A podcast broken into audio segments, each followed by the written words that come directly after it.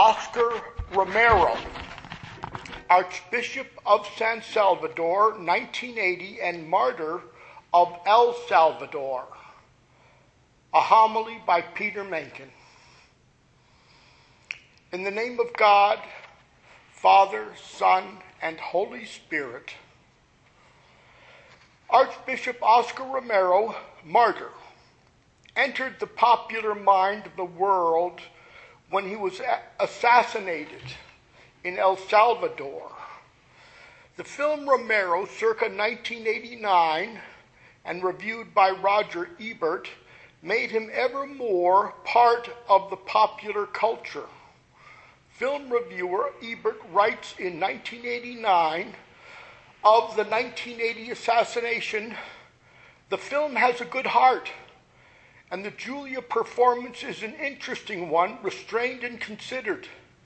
This Romero is not a firebrand, but a reasonable man who cannot deny the evidence of his eyes and his conscience.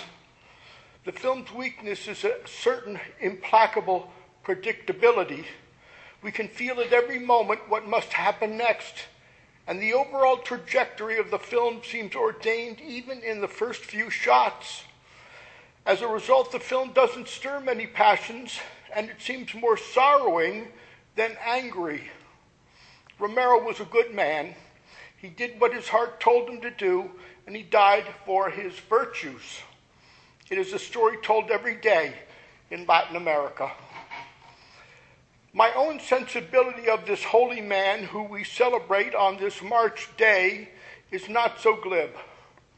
He sought God in Christ in his quiet, introspective way and found himself transformed by the plight of the poor.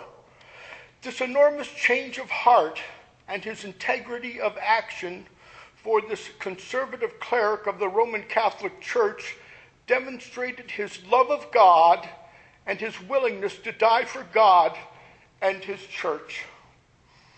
As a Christian, he remarked, I do not believe in death without resurrection. If they kill me, I shall arise in the Salvadorian people. The martyr, as reflected as statement in our gospel reading today, is one who has followed Christ. The cross is his, Oscar Romero's reward. It was the priest Oscar Romero who lived the cross long before he became a martyred Christian. He wrote as a young man some prophetic words about his way of life when he was a seminarian in Rome, and that he published there in the Students' Magazine of the Latin American College. He did this in March of 1940 when he was 22 years old. He writes of the priesthood as a sharing in the cross and resurrection of Christ.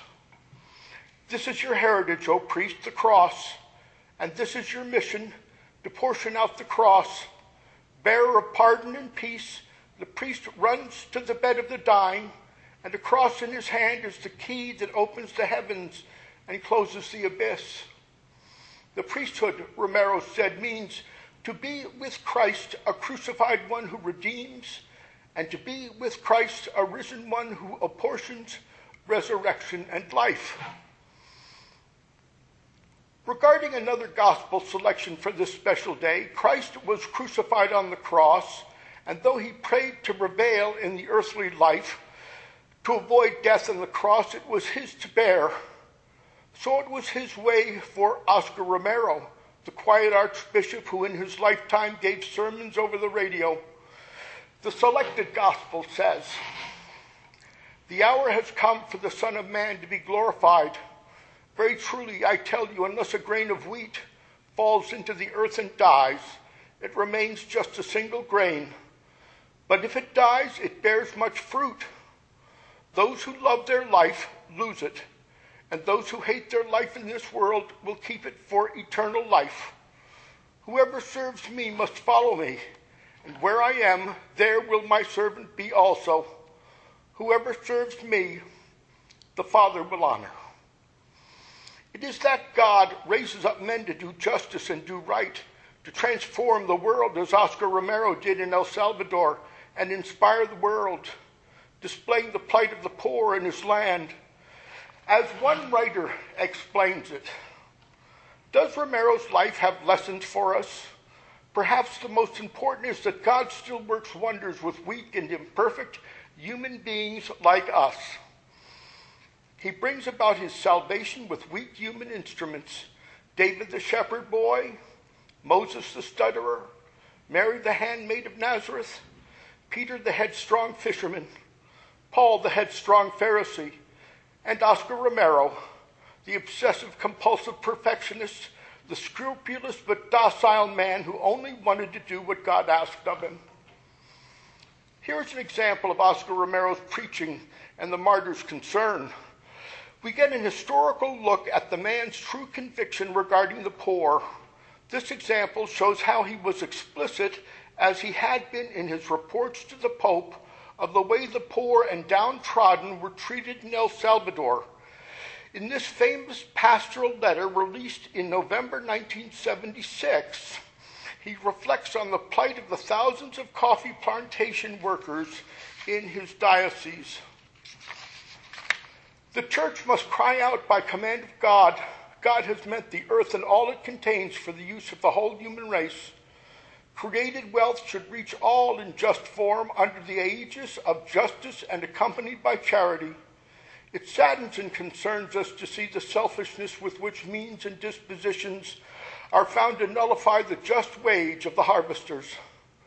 How we would wish that the joy of this rain of rubies and all the harvests of the earth would not be darkened by the tragic sentence of the Bible Behold, the day wage of laborers that cut your fields, defrauded by you is crying out, and the cries of the reapers have reached the ears of the Lord.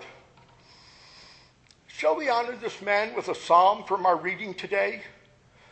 Yes, let us do that as end to this homily.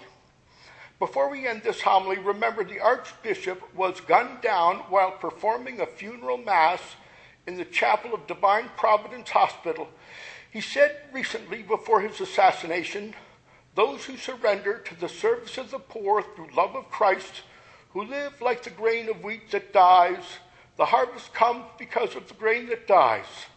We know that every effort to improve society above all, when society is so full of injustice and sin, is an effort that God blesses, that God wants, that God demands of us. Here is an excerpt from Psalm 31 and it explains by considering Oscar Romero's life and death how God finds a way to save our life through the way we may give and lose our lives. This is the way of the cross. Make your face to shine upon your servant, and in your loving kindness save me. Lord, let me not be ashamed for having called upon you. Rather, let the wicked be put to shame. Let them be silent in the grave let the lying lips be silenced which speak against the righteous, haughtily, disdainfully, and with contempt. How great is your goodness, O Lord, which you have laid up for those who fear you, which you have done in the sight of all, for those who put their trust in you. Amen.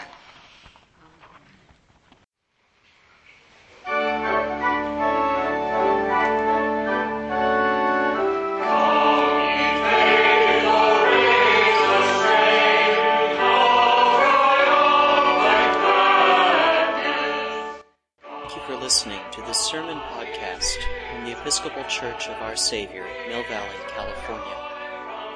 We are a growing, welcoming community for those seeking to deepen their relationship with God and to journey in faith with God's people through the breaking of bread and in service to others in Christ's name. You can reach us by phone at 415 388 1907 or visit us online at oursaviormv.org. That's O U R S A V I O U R M V for Mill Valley dot org. We wish you God's peace, and we hope to be able to greet you in person very soon.